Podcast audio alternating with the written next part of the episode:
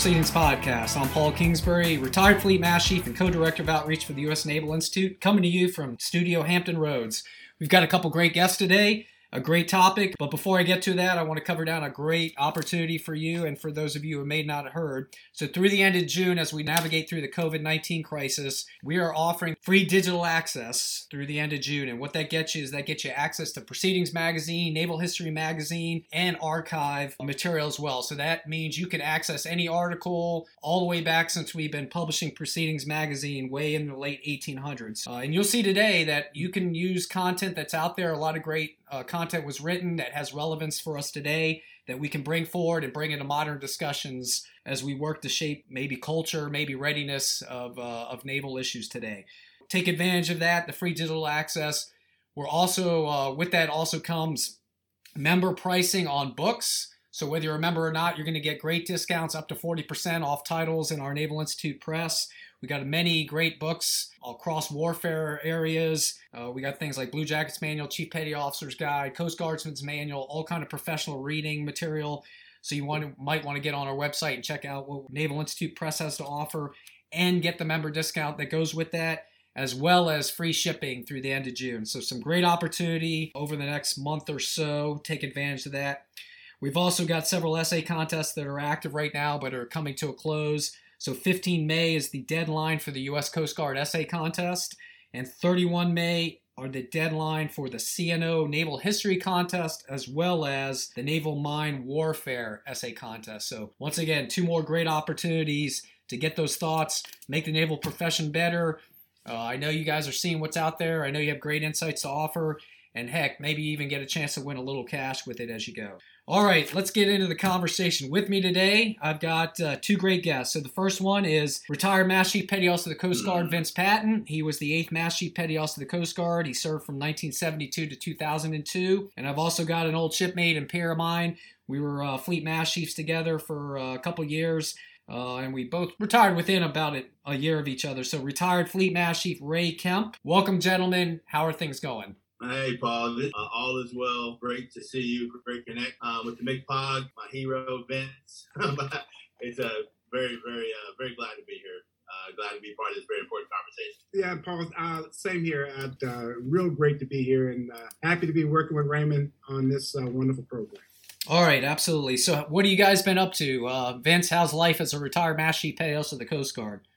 Well, I like to say because uh, I'm coming into my 18th year of retirement, which is somewhat hard to believe because I'm still actively engaged with doing things in the Coast Guard. So, I, in some ways, I feel like I never left. But for me, it's, it's, it's been very busy. Uh, uh, today, currently, uh, I'm Senior Vice President for Leadership Development for a mortgage company called New Day USA, which is uh, based in Washington D.C. area, and I have my hands in a thousand other things. Serve on the board for the building of the new National Coast Guard Museum. I'm on the board for Northeast Maritime Institute, and involved with the uh, Naval Sea Cadet Corps program.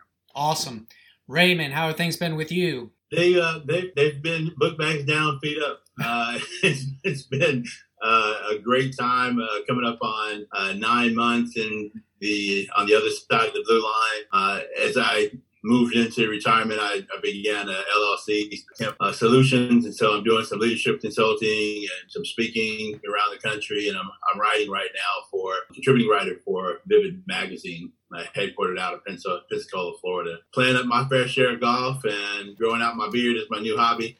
So it's been uh, it's been a good time though. So it's I, I highly recommend retirement. Awesome. Yeah, we'll get, you know, I applaud your writing, and that's great to see. We'll talk about that a little more towards the end because I definitely want to pass on those experiences and personal barriers and things. But uh, as I mentioned, you know, I wanted to do this this topic a while ago. Uh, you know, February each February we celebrate African American uh, History and Heritage Month, and we had talked briefly about covering this topic basically the African American experience in the Navy and, and the Coast Guard. It's something I think we touch upon during the month of February, but I just sensed there was a depth of conversation that we could get at, and there was some more learning that needs to come out of that. And frankly, I, I figured out, or I, you know, not figured it out, but I thought maybe it's good to do this topic away from the month of February so it just doesn't tip the hat to it. It continues the conversation because I think it's very important. And once again, thank you guys. I know you guys have great experiences and great insights and a passion for this that we can get into. So I want to start basically with kind of just like we don't have time to do it, you know, we only have about an hour or so. But there's a huge history of the African American experience in the Navy and the Coast Guard. Clearly, it's longer in the Navy, uh, so I wanted to cover down a little bit of that. So, as I was researching, I went into the archives of the Naval Institute. I searched African American history, several books came up, several articles came up, but an article came up to me that kind of really had a lot of lot of content and really helped me. And, and frankly, once I got done reading it, I kind of felt ashamed that I didn't know more about this and I should have known more. So it kind of hit me in the gut again that this is a topic that needs to be discussed. So it was an October 1979 article titled Integration of the Navy from 1941 to 1978, and it was written by Frederick S. Harrod, who was then an associate professor at the uh, U.S. Naval Academy. Academy. And uh, I reached out to Tom Cutler, and I think uh, he's still at the Naval Academy as a professor. Unfortunately, I wasn't able to connect with him ahead of time. He would have been a great guest to bring on as well. To kind of save time, I'm going to go pre World War II a bit here. I'm going to highlight a couple things, but out of that document, it talked about African Americans have been in the United States Navy since the early years of the Republic, uh, but their numbers had always been small. They served aboard, aboard larger combatant vessels from the turn of the century through the First World War, and they served not only in just the messman branch but also held various skilled ratings as artificers. And then, when the size of the Navy was curtailed in consequence of the disarmament movement following World War I, enlistment of African Americans seems to have been discontinued by Navy. In 1932, it goes on to say active recruiting of African Americans for the messman branch began, and this was the only branch in which African Americans could enlist until recruiting for general service was open in June 1942. This article kind of picks up to that. So the, the period I really want to get at is let's get into that area um, right before World War II and into World War II and the experiences that are going on. So Ray, since you're our, our Navy guy and this is a piece of your history and heritage, what do you got to offer? And give us a little history on what it's like to be an African American serving in the Navy at that time. You know, if we if we if we lean if we lean back just for a moment right? So uh, 1865 is when the Navy says that, that we uh, began to integrate, um, you know, before this time frame we're getting ready to walk into. And that period uh, of slavery, and the first slave ship, by the way, uh, arrived in August of 1819. So that period of slavery it created quite an environment uh, for the uh, the Black Americans. I'm going to use the term Black just because uh, I'm a bit contrary to the African American popular you know language. So uh, not my intention to offend, but it's, my habit. So I think that's important. So, uh, just to pause there because I came across as I'm reading right. So you got term Black, you've got African American, Negro is mentioned right. So there is you know I don't know if there's a term that we use or that you favor, or can we use them all? Uh, well, you know, they're, they're all written. And, and, one thing about the written word is it, it, it allows a measure of flexibility uh, that culture doesn't necessarily uh, back up, if I may. So okay. I grew, I was born in the 60s, raised in the 70s uh, in Oklahoma by uh, a line of family members that I can trace back to slavery. And therefore, our language when I was growing up uh, had a measure of flexibility, but the most honorable term uh, that seemed to be used, at least in my community, uh, was black. Therefore, that's what I use. Okay. But the um, I'm gonna, I'm, gonna, I'm gonna cut you off just a little bit, Raymond, if you don't mind. To, to, come on in on this particular part is that you know I share the same thing, and you know we we have uh, for years have had interchangeability, as Raymond pointed out. You know, like on my birth certificate in 1954, it says colored. So I grew up in that stage, and then moved into Negro, moved into Afro American, African American, Black people, those kinds of things. So, so like Raymond, uh, I tend to uh, prefer to stick to one side, that being Black, uh, because uh, there's been often a, a, big discussion about the term African American and so forth. So, Black is the term that I I mostly accustomed with, but just wanted to throw that in as well. All right, fair enough. So, sorry for the interruption, Ray. Back to you. No, that's good to go uh, because there's a you know, words mean something.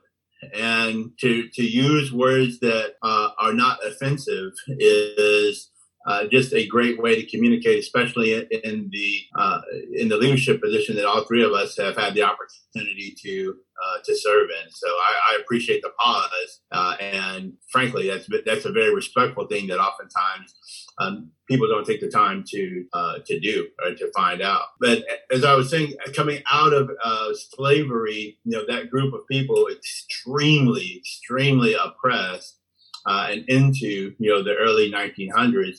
Um, it wasn't that it was around the same time frame that we were still feeling the effects of Plessy versus Ferguson, uh, which validated uh, the Jim Crow laws, which basically was the uh, American court system, the Supreme Court, saying that it's okay to uh, have separate and unequal accommodations for uh, blacks at the time. And so when World War One began, there was a fairly high measure uh, of stress in the black community when it comes down to discrimination, um, both racially and socioeconomically. Certainly considered to be uh, inferior, as you know, is uh, made very clear by the uh, Jim Crow laws. there were large organ- social organizations, for example, the Ku Klux Klan, uh, that was uh, lynching blacks at the time and absolutely a high level of maltreatment. The interesting thing, and I would say the honorable thing, is that it was in World War, when World War One began, though all this stress was going on within the black community, it was like, okay, let's pause from all these all this discrimination and so forth. There's a war. If they need our help, we're gonna go uh, fight and win. Then when we came back, or then when the blacks came back from that World War, um, society had really not changed that much, and, and therefore they came back into a very similar situation. And so in the 40s, making our way, uh, or in the early uh, 1900s, rolling into the 40s, it was still hard to be a black man in America, much the same as it is now. Uh, and the experience as they made their way through those times and the galvanizing of American patriotism because we were at war was something that created an environment where you know blacks could come in, operate within the Navy, show their skill set, and then the next thing you know, um, in what was termed to be a meritocracy, they were able to show that truly they were equal, even though there's still a high level of discrimination and people who didn't believe that who were on active duty at the time. Yeah, so as I you know as I read and I learned, right, so a couple things stand out, right? It's the black experience, frankly, in the Navy for the first significant portion of it is an enlisted experience too, because as we know, not only is it hard to be an enlisted man, but number one, there's no women at that point, and then definitely there's no offers, officers serving. Hey, Paul, and you know, I and we'll likely get back into it in a moment, but you know, the Golden Thirteen, you know, the the first group of uh, black officers that made their way through the Navy Naval Academy curriculum. By the way, maintained the highest GPA ever of a Naval Academy class, along with uh, Admiral Gravely. You know, he came in the Navy during that time frame, and so there was some absolute uh, heavy hitters uh, who, when offered the opportunity, were able to come in contribute significantly to the Navy. Okay. Um, so another theme that I see is like several secretaries of the Navy are championing, I think, for progress, but it always comes back to the as is, the as is. And as I went back, right, I'm kind of looking at periods and significant people. So one one that comes up. So let's get into 1941 time frame. Secretary of the Navy Frank Knox, you know, establishes a committee to investigate black opportunities. SPAC and it finds no corrective measures are necessary because the enlisted force was, you know, representative of U.S. citizens. That's what they say, right? And then we get into this area where here's a significant person that comes into play. Dorie Miller. So, talk about his significance in this uh, black experience. Yeah, very frankly, uh, Paul, his, his contributions during World War II were, were significant for the people that were there. I think we look back on history and we kind of allow ourselves to be seduced by, you know, what we think would be the right thing to do, and it just was not done. Though, yes, the significance of Dorie Miller uh, has been made very, very clear, you know, now in 2020 as we have the first aircraft carrier named for an enlisted person rather than a president or a significant congressional person being named for Dorie Miller, you know, who happened to be a black sailor who you know, grabbed a hold of a machine gun and went to work, just as every sailor uh, should in the event that there is conflict. But his significance at the time, there there was no fanfare, and there was no all of a sudden, oh wow, they can do these things. Let's invite them into these other ratings into the officers' quarters. Just, but it took years on top of years for those things to get recognized. And the regrettable thing is that he certainly earned a Congressional Medal, Medal of Honor, but he was given some podunk medal rather than that. So all respect due uh, to history, but the fact of the matter is that there was not. Yeah. A significant action that happened. And Vince, tell me if I'm wrong, but there's no, not no, no, no, you're right on track. And that, I'm glad you brought that out because in that story about Dorie Miller, you know, there was uh, great opposition to even recognize him. You know, uh, uh, I mean, it took it, it took nearly uh, not quite an act of Congress, but really just an outrage from uh, outside of the Navy to recognize for what he did. Because uh, and so it wasn't it wasn't the uh, the quick, easy, simple. Hey, sailor, you did a great job, and you know, let's recognize you. That kind of thing. On the contrary, it was a, a real big push to, to just not recognize him. In fact, when they did recognize him, they didn't mention his name. They they did not even mention his name. So the story of Dorie Miller, just knowing that story of Dorie Miller as a whole, it's really mind shattering at that period of time of up, given uh, heroic efforts that he had done.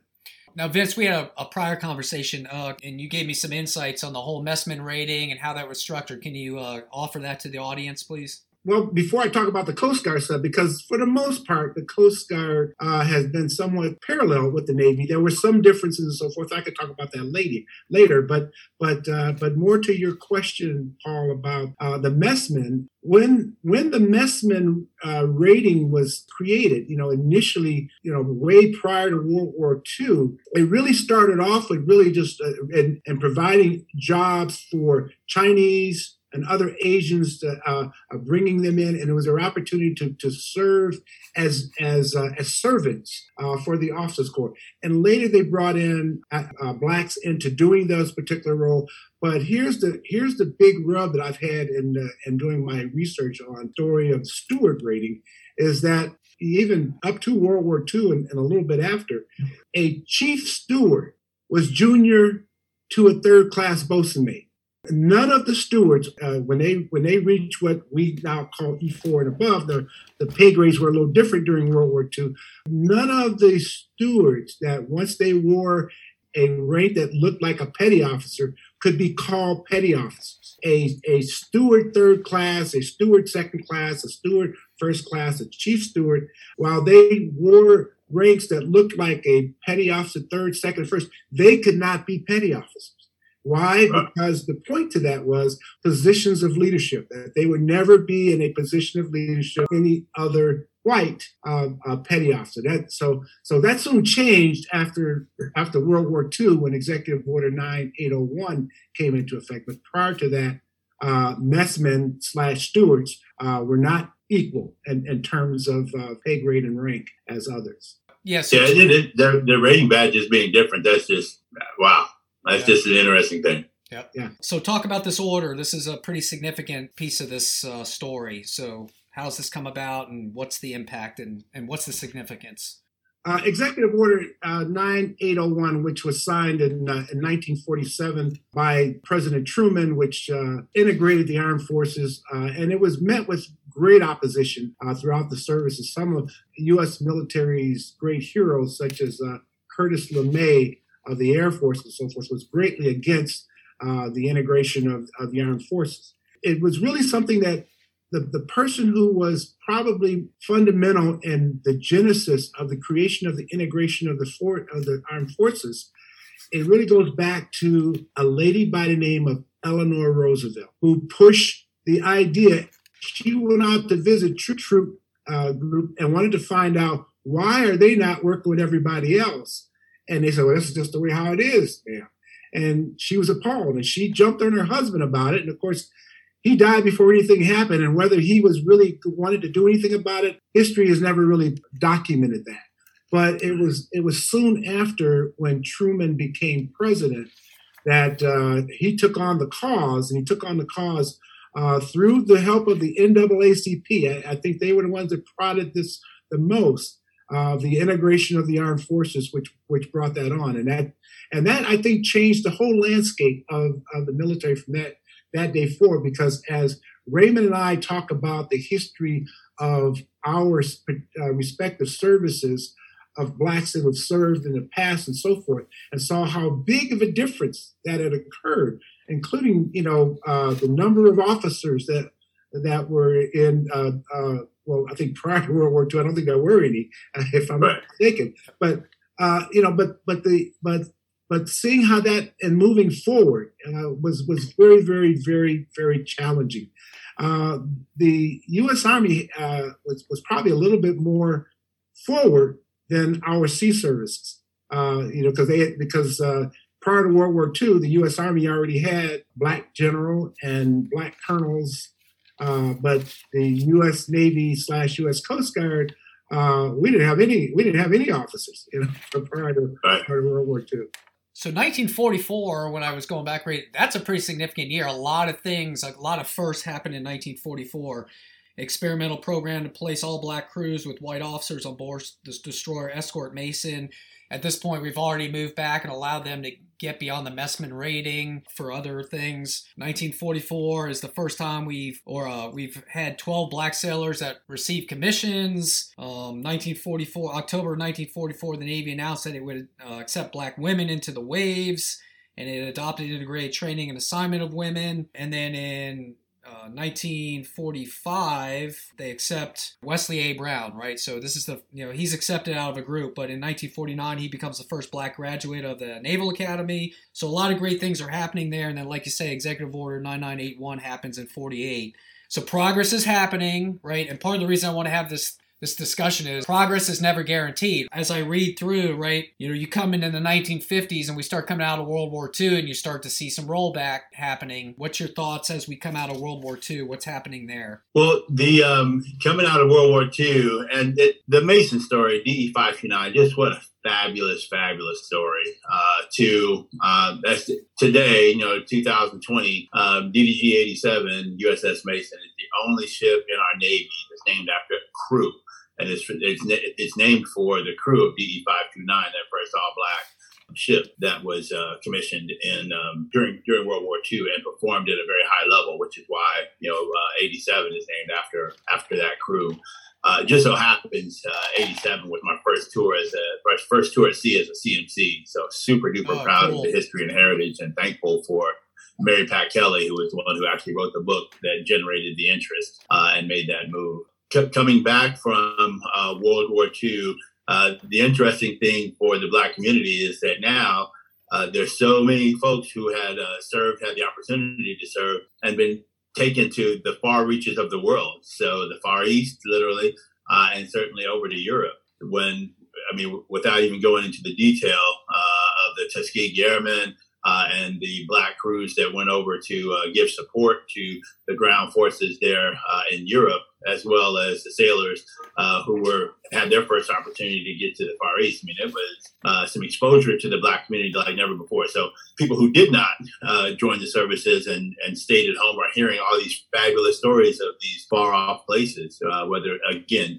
um, primarily Europe and Japan. And so to come back and be able to, to weave those tales, but then still not be able to get a job, uh, still get discriminated strict going on, particularly in the South. It was still difficult to get a good job that would pay a living wage for you so that you could provide for you and your family, uh, even uh, in the North and out West, which was considered to be one of the places where it was most likely, you know, for someone to get a job. But it was still, of course, labor. So though, yes, uh, while you had the opportunity to serve, um, those things that were happening in society were still oppressive.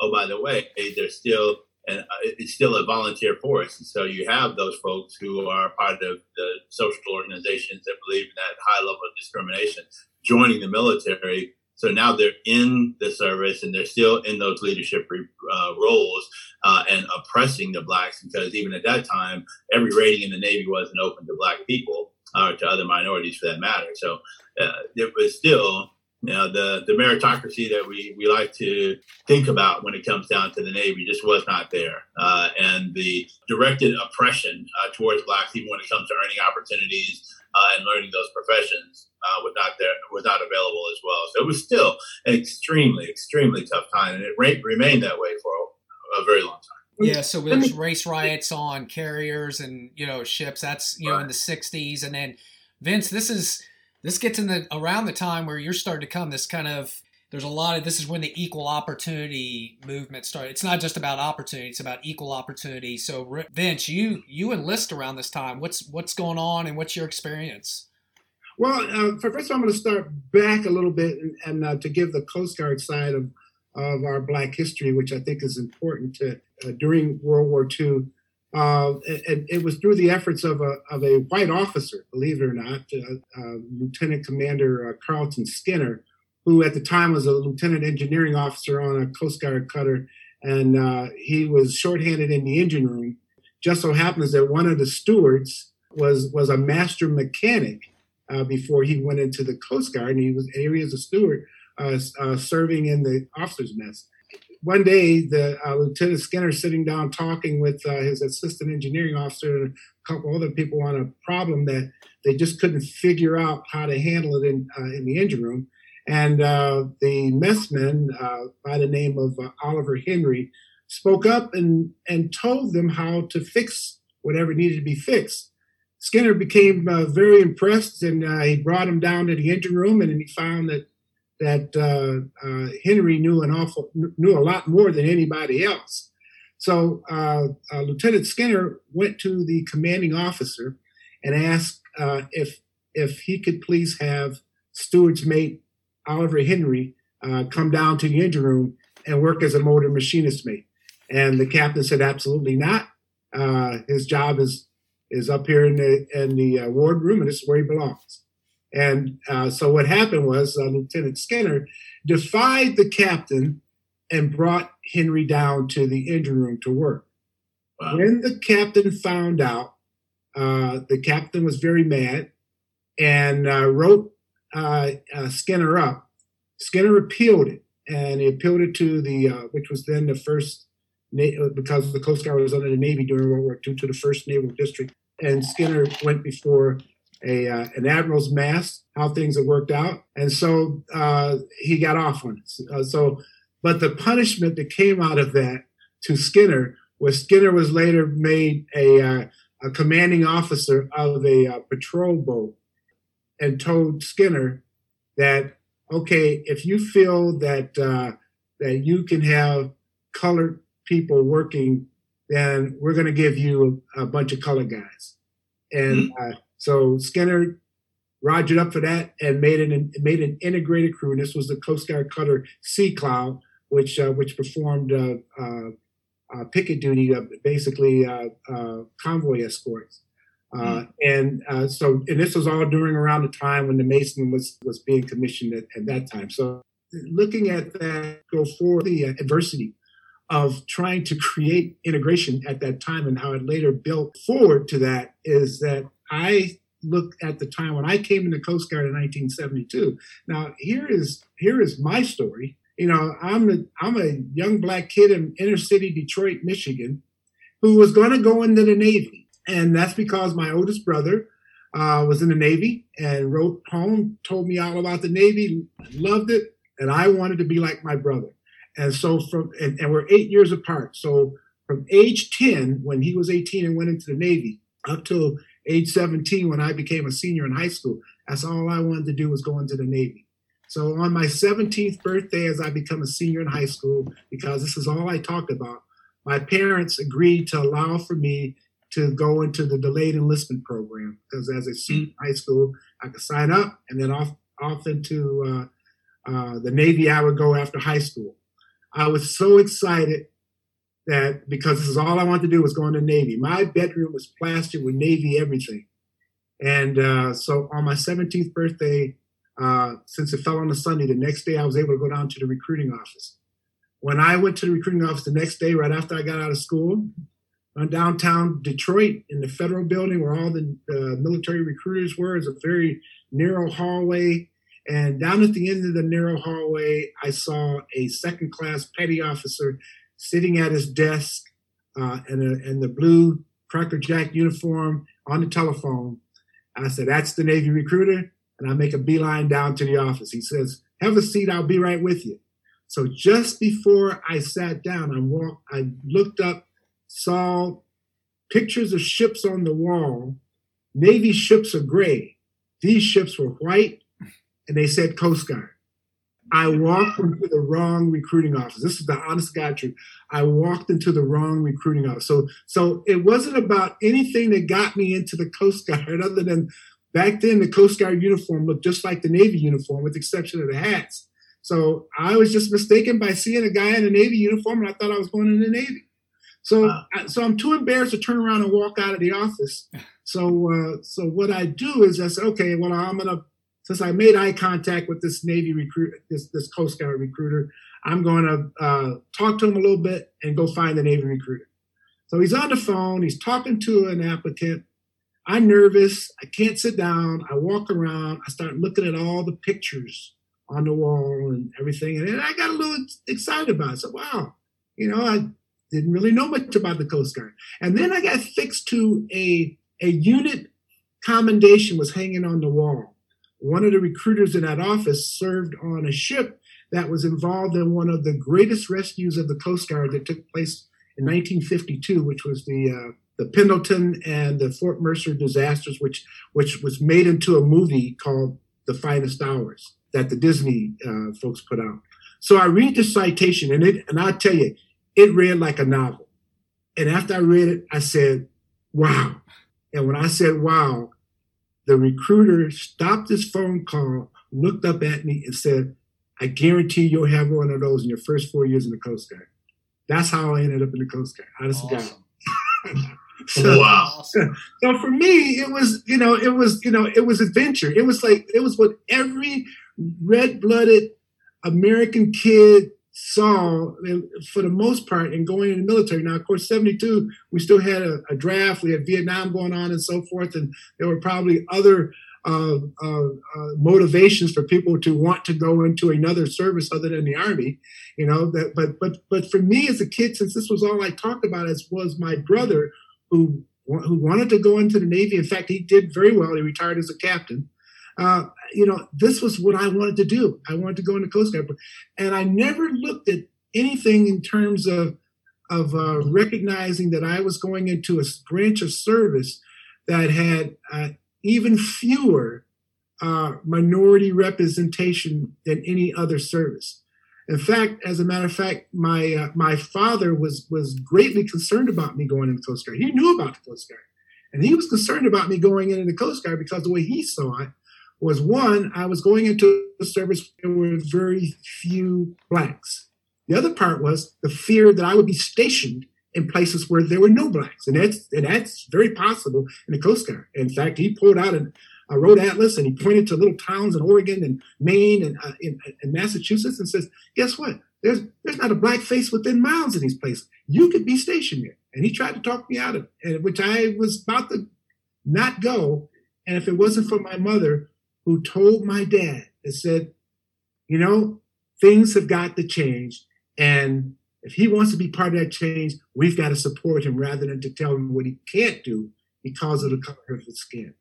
So that that was what I, you know, at that time when I came the Coast Guard, and and let me tell you, it was uh, there were very far few. In fact, in, in the seventies, uh, it was roughly four plus percent blacks in the Coast Guard at the time. You know, it, this is no kidding that in the first six or seven years of my time in the Coast Guard, we all knew each other.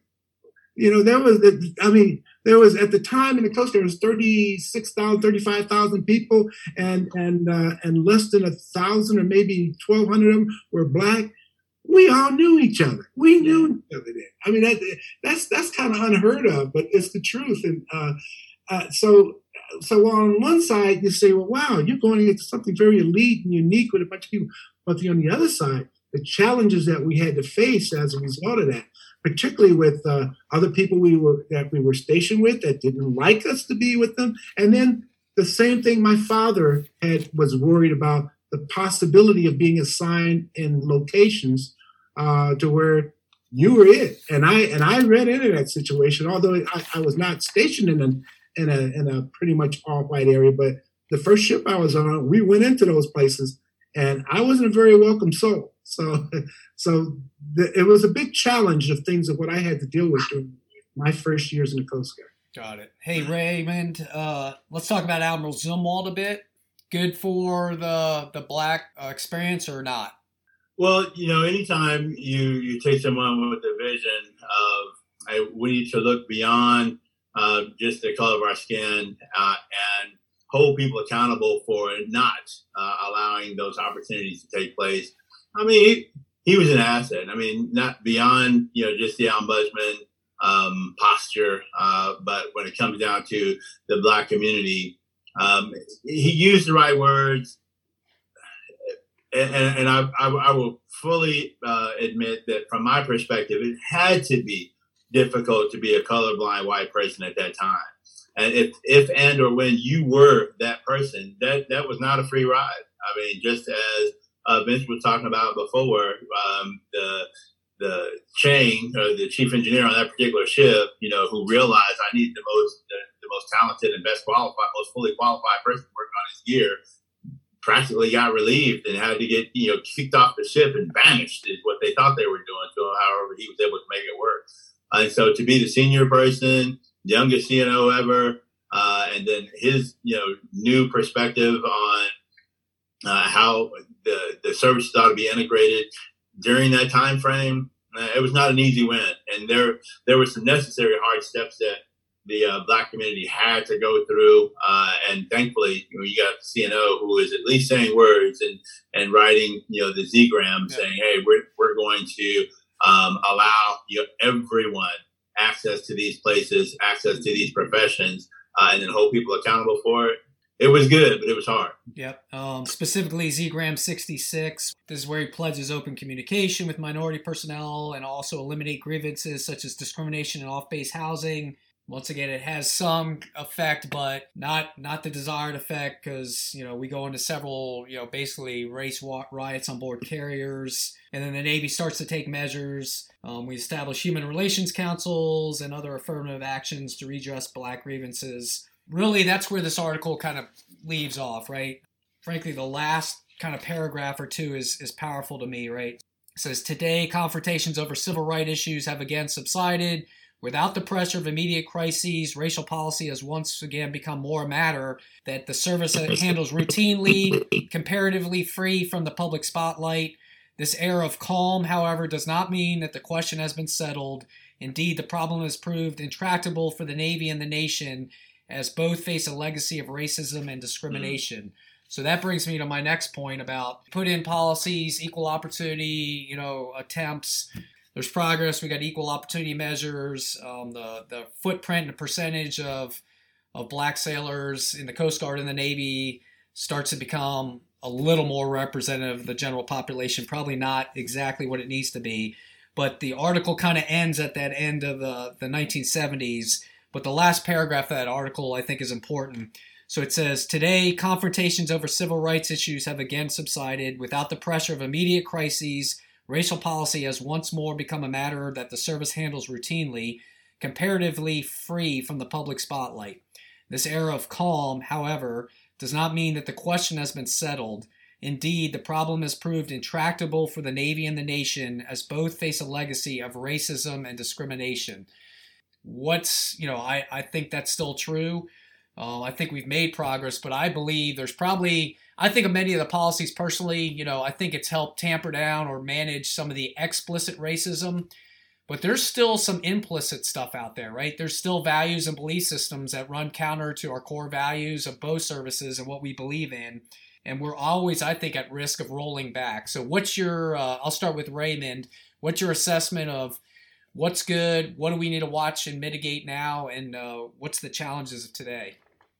Well, the uh, first and foremost, I'd say that the challenges are are absolutely yeah, still here today. So nine months into re- retirement, yeah, my official uh, duties are I officially turned over in um, July timeframe of last year, uh, and then made my way back to the states, and still went out and spoke at various different things, took meetings with uh, a number of people uh, before I officially retired.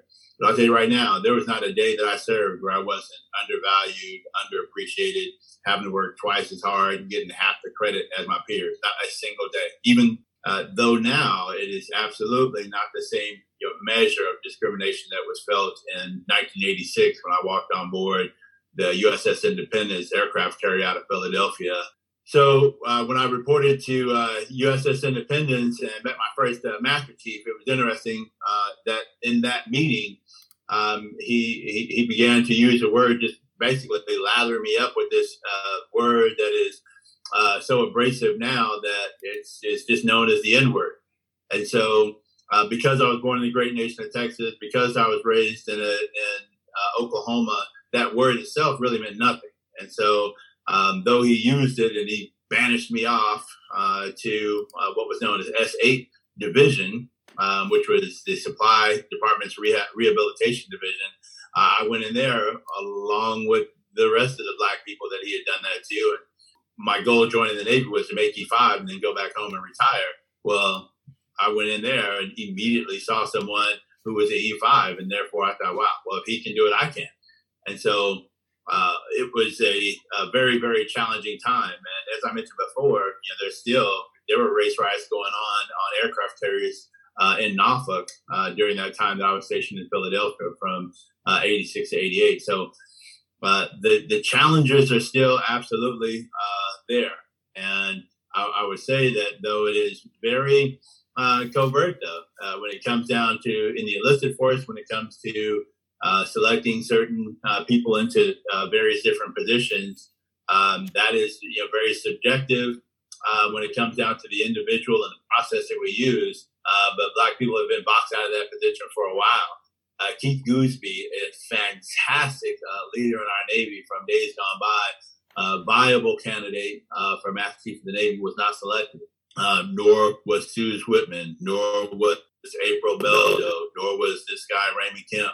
Uh, I mean, there have been fully uh, and best qualified people that one person uh, was able to say, yeah, I don't feel comfortable, or whatever the reason may be, uh, and not select them into that position. So uh, I, I, would say that we are far off from fair and equitable when it comes down to the opportunities across our Navy. Now, are we a long way from Chief Gunner's Mate Turpin from days gone by? Sure, yes, we are. are. Are we a long way from those other heroes that we mentioned from the Golden 13 and Admiral Gravely, the, the challenges that Admiral Howard had to endure uh, when she first joined? Uh, sure, yes, we are.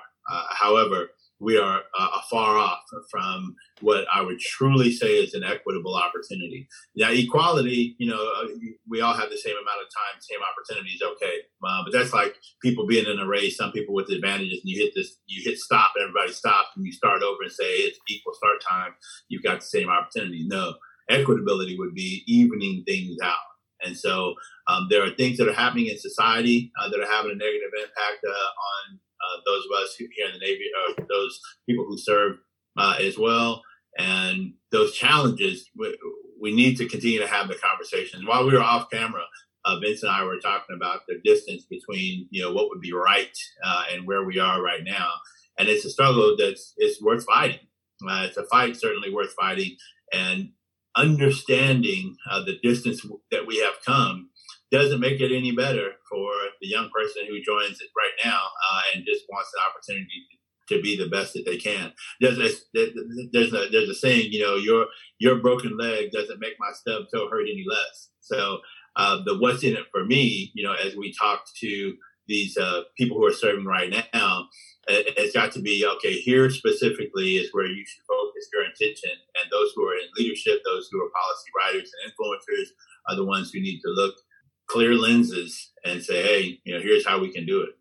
All right. And Vince, uh, so Coast Guard, obviously a smaller service. What are the challenges that uh, you see today?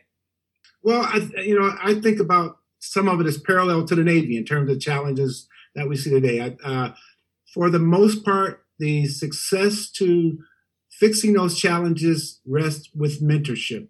It rests with with with people more working together and more collaboratively together, not just people of the same color and so forth, but getting everybody else involved. This is why I feel that uh, programs such as this, what you are promoting here in this program, is that opportunity to remind people about the importance of diversity and how it works to be able to fix the problem of the lack of diversity, the lack of understanding of diversity. So the challenges today that our folks in the Coast Guard face, are, like I said, are, are pretty much common across the board in all services as a whole.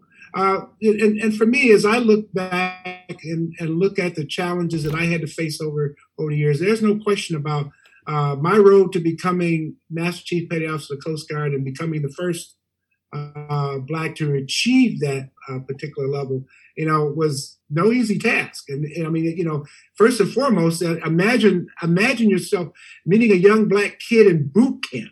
In boot camp, two weeks in a boot camp, I said I wanted to be Master Chief of the Coast Guard.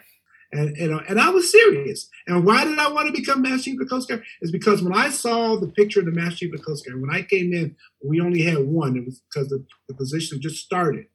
Uh, that I not only saw myself in it, but when but it was about someone who happened to be my my company commander told me I couldn't be it because mm.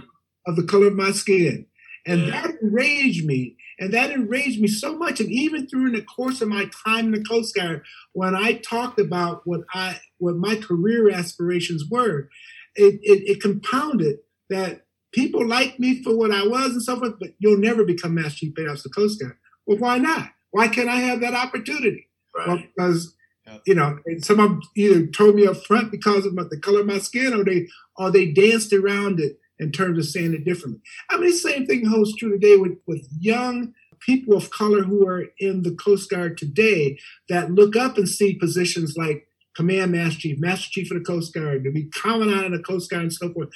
So, Vince, I'll throw to you. Why is reading articles and books that cover this topic and having these conversations important? Um, and then for both of you, what are your final thoughts to offer well, for me, you know, professional development is so, so important in, in terms of, of, of what anyone wants to do as far as developing themselves, both in their careers currently as well as the future. Because one thing that's very important I've always found is that uh, if you're in uniform today, you're not going to be in uniform very, very long. You're going to go out and do other things. And that said, is that you've got to have an educational enrichment thought uh, throughout life, and this is where reading is so important. This is why you know my membership with the with the uh, Naval Institute, which has been well over 20 years, 30 years maybe, I'm not sure, but uh, uh my my involvement in the Naval Institute has been because of, of being able to read and understand uh, uh, what different things uh, different issues, different concerns, educate myself to understanding that, to, to have at least a better, to articulate so important. And again, I, will go back to you, Paul, and say I, I can't thank you enough for uh, having this topic uh, discussed in this particular forum. And as I had said to Raymond uh, uh, earlier, so you know, this is kind of like the elephant in the room. That you know that we haven't had that opportunity to be able to address this particular issue and and talk about it freely as we're doing now. All right, Raymond, what do you got? Yeah, I, I would say that the the reading and whether it be stories, poetry, articles, is extremely important because it allows us to develop our intellectual agility. Uh, and for leaders, it is important that as we are in the service of combat arms uh, and those who are still on service to our, our nation right now, uh, it's extremely important for them to be able to look at a problem, uh, assess it with a high level uh, agility, and then move and then move into a solution. Uh, for those of us who are still executing some measure of coaching or advising or mentorship to those on active duty, it is our responsibility uh, with the the with the access to speak freely in a different way than what, while we were in our respective offices uh, to let people know what are our lessons learned. And I think when you are able to get some solid reading in, um, because the lifestyle of, of reading is, uh, and learning is certainly one that we should uh, cleave to. Uh, but when you're executing that lifestyle of learning um, and reading those articles, it allows you to experience uh, some of the trials and tribulations and some of the victories uh, that others have seen without having to go through it yourself. So, big proponent of reading. Uh, when I was growing up, reading is fundamental. Is a program that we, we all uh, lean towards uh, so that we can be better. So, uh, right. I, I, appreciate the opportunity the U.S. Naval Institute has provided us, even in, in this conversation. And then, Raymond, one last thing. You've been writing, you've been published. What's your words of encouragement about writing and how they use that forum to challenge existing value and belief systems or to change value and belief systems. What's your been experience with writing? Uh, I'd say with writing, uh, for, very selfishly and personally, there's a, a measure of uh, liberation that goes into expressing thoughts uh, on paper. And, and, you know, I've, I've stated, perhaps even overstated, you know, how long I've been on the planet. Uh, but I love writing uh, with an ink pen and on paper. It is a very uh, therapeutic uh, experience. it also has allowed me to generate conversation on topics like this that might perhaps be touchy. Uh, very, very recently, I, I, wrote an article on frontline leadership um, as we were making our way into this uh, COVID uh, 19 pandemic. And my question to a group of people I was talking to was, well, what have you talked to your frontline leaders about? Uh, have you talked to them? Uh, what are your highest concerns? They talked about staying in and sheltering in place while, while we were still using that language. Uh, but not one of them said that they talked to them about suicide. Uh, talked about the increase in child abuse, talked about the increase in alcohol and other substance abuse.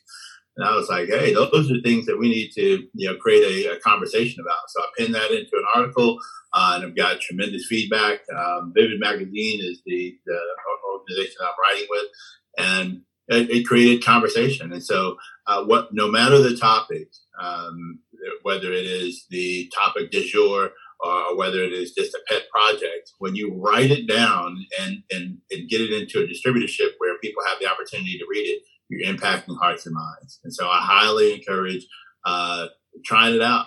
Uh, and whether it's through a journal that you begin um, or the fantastic opportunities with the essay contest that is sponsored by USNI, the only person holding you back from doing that is you, by the way, whoever that person is. Uh, I, I, like to encourage people with the, a phrase that I use so often. It feels like I made it up, but I didn't. Uh, those are 10 two letter words, 10 two letter words that will absolutely change your life as a leader and certainly as a man or a woman. Those words are, if it is to be, it is up to me. So go ahead and write and read. Absolutely. All right. On that note, retired Master Chief of the Coast Guard Vince Patton and retired Fleet Master Chief Raymond Kemp. Thank you guys for joining me. Thanks for your insights and thanks for daring to make a positive difference in our sea services. Uh, for the audience, once again, take advantage of the open access and check out the article I mentioned, right? It's the October 79 edition of Proceedings Magazine. The article was Integration of the Navy from 1941 to 1978 by Frederick S. Harrod or check out once again what our Naval Institute Press offers on this topic. There's a variety of topics you can just go and search. For those members of the Naval Institute, thanks again for your support. For those who are not members, please consider joining. Your membership uh, not only gets you access to the forum and the magazines uh, and some member benefits, but it really helps support debate. It, inc- it facilitates discussions like the one we had today, which help increase the understanding of issues affecting the sea services. It can advance your career it grows your network, and you stay informed and connected. So until next time, remember victory begins at the Naval Institute.